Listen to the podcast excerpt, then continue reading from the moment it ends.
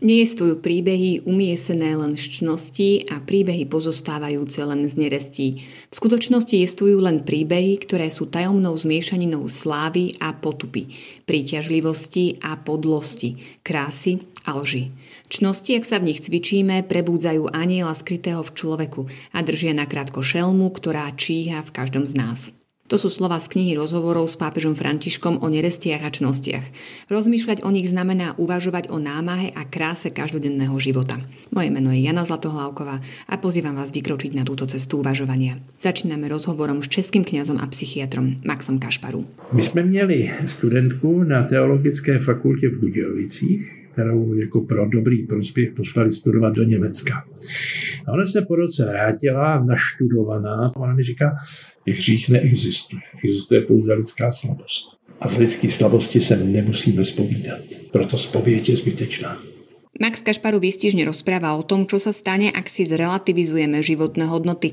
Poukazuje aj na to, ako sme si neváhali urobiť z neresti do koncačnosti. Pícha se změnila ve zdravé sebevědomí. My už dneska nemáme pyšných lidí. Ten člověk není pyšný, on má takový zdravý sebevědomí. Alebo sa hriechy predefinovali na diagnózy. Lenost, jo, to taky už nemáme u nás líných lidí. Uvažuje se o dvou věcech ve Světové zdravotnické organizaci, že sexuální promiskuita bude označena jako diagnóza. Pokud vy budete mít manžela, který bude chodit za jinýma, tak on není záletník, nevěrník a hříšník. On trpí chorobou. Teďkom ta lenost, tak to je ta prokrastinace. To má být taky nová diagnóza, tak člověk už nebude línej, ale bude prokrastinovat. Známy kňaz a dlhoročný psychiater svoje rozprávanie obohacuje o konkrétne príbehy zo života. Ako sám hovorí, nemá rád poučky a definície. Tie veľa nepovedia do praxe. Treba príklady, ktoré nám dokážu dobre ilustrovať podstatu. Vypočujte si úvodný podcast k sérii rozhovorov, v ktorých sa chceme hlbšie venovať siedmym hlavným hriechom a siedmym čnostiam. Ako sa dnes pozeráme na hriechy? Je tady dneska velký nebezpečí a já ho vidím a dost mě to děsí, že my jsme si je zrelativizovali. No to nic není, že jo. Ta, ta jsem byla na potratu, no to je jenom jako když ti vytrhnou zub, no tak ti vytrhnou plot, no. Jo.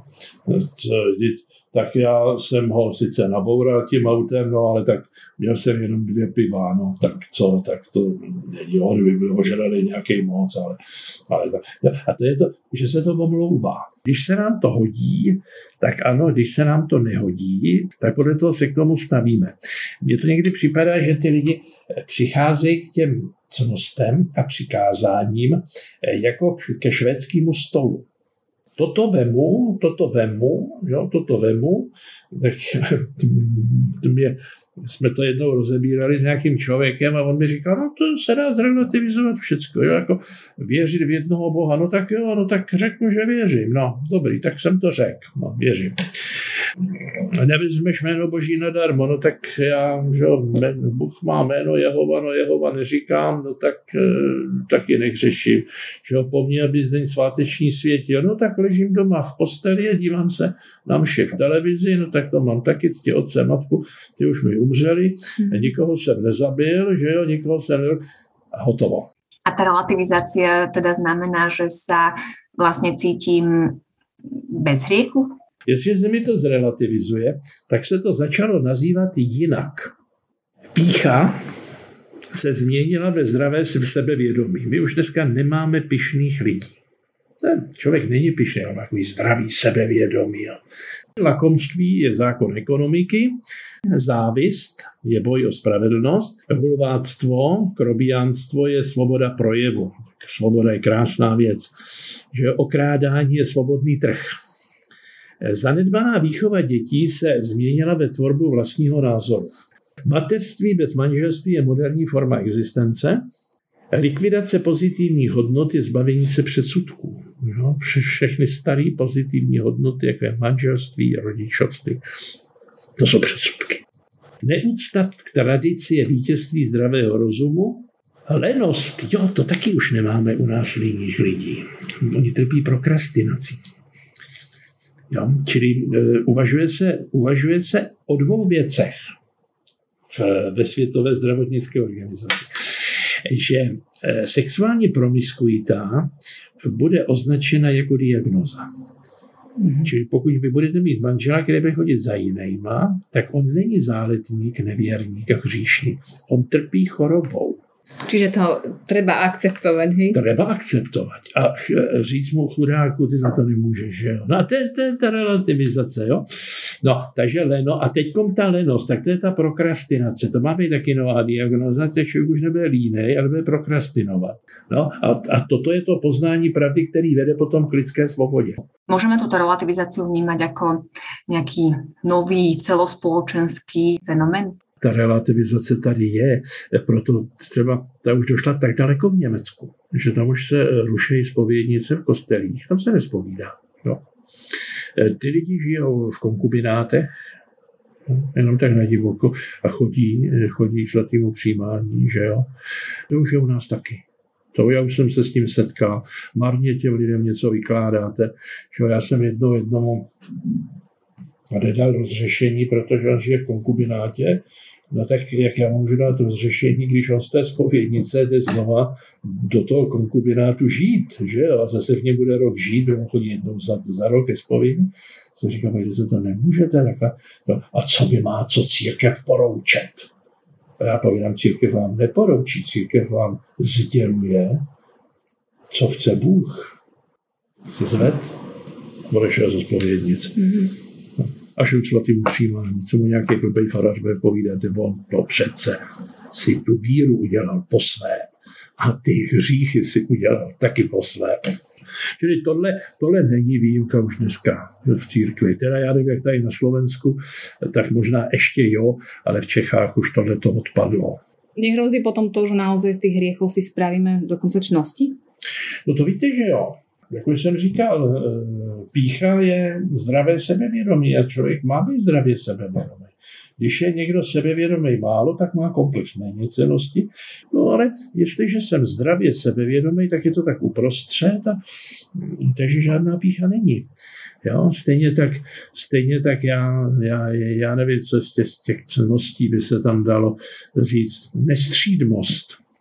Jo? Čili dřív lidi, když jako jedli hodně, jedli hodně, pili, tak věděli, že, že, to, že to není dobré, no tak, no tak máme vyšší životní úroveň, no tak proč bychom žili o suchým chlebu, když máme vyšší životní úroveň, my vlastně, my vlastně naplňujeme tu společenskou situaci. To se všechno se dá, všechno se dá vysvětlit. Hněv, to je svoboda projevu. Takže já jsem se nikdy ne, nehněval na někoho, já jsem řekl svůj názor.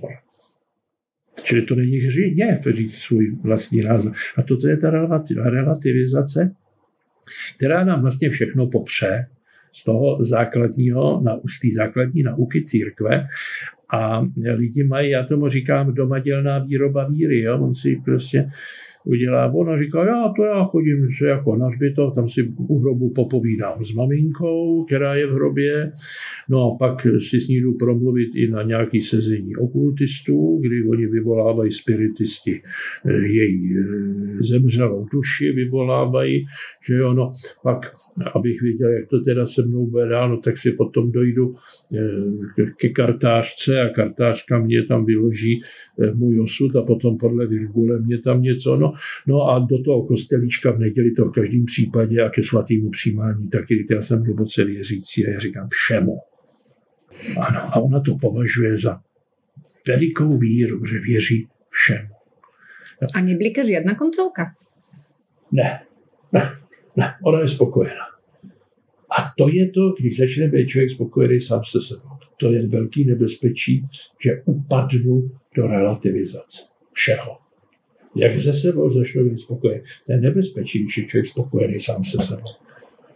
A je se sebou spokojený, když vlastně nedělá tu inventuru. Mm-hmm. Že ako keby znecitlivě na všetko, čo, čo koná. Ano, pan, pan kardinál Bok, když se oni jednou ptali, já jsem to poslouchal v televizi, které, která nemoc se, se mu zdá, že je pro společnost velmi nebezpečná, tak on říkal tvrdnutí srdcí. To je ono. My jsme měli studentku na teologické fakultě v Budějovicích, kterou jako pro dobrý prospěch poslali studovat do Bamberka, do, do Německa. A ona se po roce vrátila, naštudovaná tamní teologií, a říkala mě na, já jsem učil homiletiku, a ona mi říká, věříte na hřích? A já jsem říkal, já na ně nemusím věřit. Já se s ním denně setkávám u druhých i u sebe. A on říká, to se mýlíte. Hřích neexistuje. Existuje pouze lidská slabost. A v lidské slabosti se nemusíme zpovídat. Proto zpověď je zbytečná. No ale kam až takýto postoj môže viesť? Do sjednocené Evropy. No, radosť žiť v takej Európe. Áno, už sa na to teším. A snad sa toho nedožijem. A chudáci deti. No ale vieme s tým niečo urobiť. Možno v rámci svojich rodín, svojho spoločenstva. E, ano, tady si uvědomíme jednu věc. Nenaříkejme nad společností. To je to z křížové cesty, když tam ty ženský plačou nad tím Ježíšem. Já tam říkám, neplačte nad sebou, ale plačte nad svýma dětma. Jo, čili my neplačme nad společností. To ne, to nepředěláme. My dva, my tři, nás pět, deset. Ale plačme nad svýma rodinama. Jo?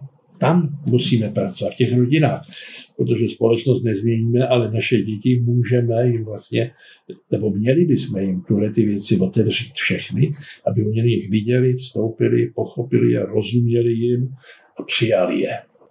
Hriechy páchame nielen skutkami, ale aj myšlienkami, slovami či zanedbávaním dobrého. To asi všetci veľmi dobre poznáme zo svätej omše, ale uvedomujeme si aj dostatočne, čo to vlastne znamená. Ja vám to vedu na príkladu. Myšlením, slovami, skutkami. To má hlubokou logiku, ale veľmi hlubokou psychoanalytickou. Popisuje se, že byla tisková konference v jednom americkém státě a guvernér toho státu se na něj prolomily strašné věci. Korupce, krádeže, násilí. A on tam měl vystoupit. A on tam přišel, a už tam byli novináři, už jeli kamery, a on vytáhl z kapse revolvera, zestřelil se. Volali policii, volali lékaře. A když přijeli, tak první otázka těm přítomným byla, kdy spáchal sebevraždu. A oni říkali, no před deseti minutami, jsme vám hned volali. Pravda. On ji spáchal už předtím, když připustil její skutečně. On věděl, že prostě skončí v kriminále, že a tak dál, a ostuda a krach rodiny a všechno, tak se zastřelil. Čili on myšlením se rozhodl zemřít. Slovy řekl ano. A pak uskutečnil skutek. Čili myšlení, slova, skutky. Tato řada. Nemůžu prvně udělat skutek a pak s ním souhlasit a pak o něm přemýšlet. Jo? Čili toto tady církev nastavila velmi moudře. No a potom nám zbývá to, že jsme mohli udělat něco dobrého a my jsme si schválně řekli, neudělám to. Jo? Takže to je, to je zase rozhodnutí se pro něco, co nevykonám. Čili já mám dva druhy hříchů. Ty, který jsem vykonal, a ty, který jsem zanedbal v dobré. Tak pokud já, mě něco napadne a já to neudělám, tak to není hřích, protože vás totiž může napadnout všechno. Proč ne? Máte myšlenky, máte mozek, máte rozum, ale vy řeknete ne. Čili tím zastavíte tu řetězovou reakci myšlením, slovy, skutky. Jo? Ale pokud vy na to neustále myslíte a v těch myšlenkách se jakoby rochníte, jo, což někdy dělají takový ty chlapy, který onanujou, tak mají takový ty představy a myšlenky a rochnějí se v tom, kterou mají ženskou a tak. Takže jestliže vy, vás to jenom napadne, ale neuská, neřeknete ano a neuskutečníte to, jeden, dva, tři, tak to, tak to vlastně není hřích, protože nápad není hřích. Já jsem měl jedno, jednoho studenta medicíny a takhle v Praze takový prudký schody nahoru. A on tam přišel a říkal, já mám takový hřích. Já vždycky, když jdu po těch schodech a přede mnou jde nějaká holka, tak já ji pod tou sukní vidím hodně hluboko. A já jsem říkal, a co je hřích? A on říkal, no, že mě něco napadne. A já jsem říkal, a když jdeš nahoru, tak ji znásilníš? Ne. Já jsem říkal, a co děláš, když jdeš nahoru? Říkal, trápím se, že jsem zhřešil. Já jsem říkal, víš co, dělej, až jdeš nahoru. Tak tam klekni a děkuj Bohu, že jsi normální, že jsi chlap. Pane Bože, zase mám důkaz po těch schodech, šla holka a zase mám důkaz toho, že si mi stvořil normální nějaký děku. Jaký pak smutky ze hříchu. V tom celom zabudáme trošku aj na toho Pána Boha. No, my jsme stále prosící v křesťaní, víte? My jsme málo chválící. A ještě jedna věc, a to vždycky naštve, a já to dělám rád. Vždycky, když je před velikonoční zpovědí, tak říkám, podívejte se. Východní křesťani se v Očenáši modlí trošku jinak. Oni se modlí, odpusť nám naše viny, jako my jsme odpustili našim viníkům. A ne jako my odpouštíme, ale my už jsme to uskutečnili. A já jsem říkal, a teď si představte, že budete stát před zpovědnicí a teď budete přemýšlet o čem. Jak to tomu farářovi říct, abych to sice řekla, ale aby to zase nebylo tak naplno a abych to jako řekla, ale aby on tomu zase i trošku jinak rozuměl, že jo, protože mi to blbý ten hřích vyznat tak, jak to bylo.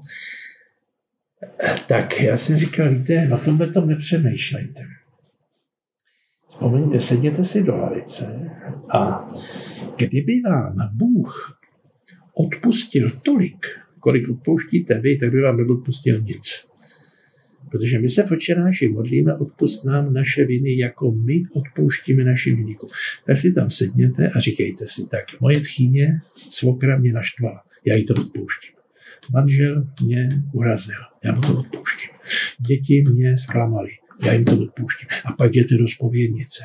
Víte, vy, my musíme prvně odpustit těm, kteří se provinili na nás, aby jsme mohli říct, odpusť nám naše viny, jako my odpouštíme naše viny. Stejným způsobem, Pane Bože, ale jestliže my nikomu neodpouštíme, to tak, jak nám má Pán Bůh odpustit stejnou mincí, když my v Očenáši lžeme. Aha, a jdou postaru. Přece nebudu něco měnit. Já tomu říkám náboženská rutina. To je rutinérství, to je, to je furt dokola, dokola, bezmyšlenkový zlepšení. A čo nás vie z toho vytrhnúť? E, buď nás to musí vytrhnout nějaká životní událost, anebo někdo, kdo nám ty věci otevře. Protože my je teoreticky známe, ale neznáme prakticky jejich obsah. No. Když ten Ježíš tam je s tou samařankou ty studny a říká jí, já mám živou vodu pro tebe. A ona mu říká, a kde máš kýbl? Kde máš ajmr? Já jsem říkal, víte, takhle je to s náma. Pán Bůh nám chce dát obsah a my hledáme formu. Pán Bůh nám chce dát živou vodu a my hledáme, a kde máš ten kýbl? My jsme ten kýbl. Křesťanství je živá věc. Že? To je můj vlastně jízdní řád života.